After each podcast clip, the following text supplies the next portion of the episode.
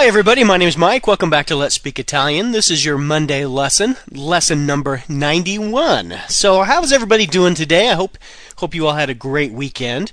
Uh, before we begin, let's just do a little bit of business for for those of you who decide to purchase season one as a download. Uh, after you pay your ten dollars.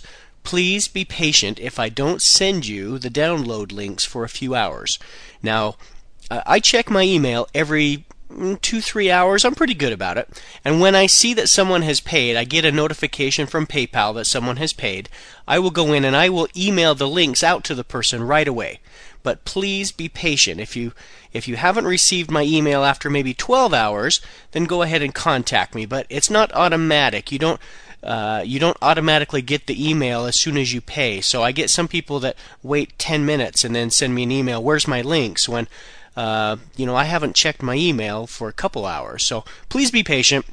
Give me at least 12 hours before you contact me. And also, um, if you have any type of a spam blocker or email filters, you need to turn them off before purchasing the downloads. And the reason is the email that I send you contains uh, about 60 links and some email software programs screen out emails with links, especially multiple links, because they think it's spam.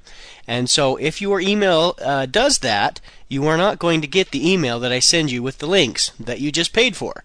So if you've bought the downloads but you didn't get my email, please check in your spam folders before contacting me. Uh, I know people with Yahoo accounts are unable to get my email unless they turn off the spam filter first. So, uh, I get at least one or two emails every day from people who say they they never got my email. I never sent them the downloads and they paid my $10 and what's going on and they're upset when in fact my email is just sitting there in their filtered email folder where all their spam email goes. So uh, either check there or just turn off your email filters before you purchase it because you can anticipate getting an email with lots of links. So uh, don't don't buy the email and then let your let your email uh, product that you use just throw it in the in the recycle bin. Okay, so today we are going to practice using some of the new adjectives that we learned last week. Now remember the key is that the adjective and the noun they both have to match, okay? So the first example is quel ragazzo è forte. That means that boy is strong. Quel ragazzo è forte. Forte matches ragazzo. It's singular. Uh, remember that in a in a adjective ending with an e, it just has to match in number, either plural or singular. It doesn't have to match gender. Okay? Vogliono essere insegnanti buoni. That means they want to be good teachers. Vogliono essere insegnanti buoni. So vogliono, that means they want to be, excuse me, they want essere, to be, and then insegnanti, that's plural, so we put buoni after it, also plural, with an E. Il dottore non è povero. That means the doctor is not poor. Il dottore non è povero. Hai visto quella chiesa alta? Did you see that tall church? Hai visto quella chiesa alta? Again, chiesa is feminine and, and singular, so alta ends with an A. Ho mangiato troppi biscotti. I ate too many cookies. Now, troppi comes before biscotti because when we're talking about things of numbers, quantities, things like that, it comes the adjective comes before the noun. Okay? Ho mangiato troppi biscotti. Lui è povero ma bello. That means he is poor but handsome. Lui è povero ma bello. Because we're talking about lui, some some man uh, or a boy, uh, we're going to use masculine and singular adjectives, povero and bello. Okay?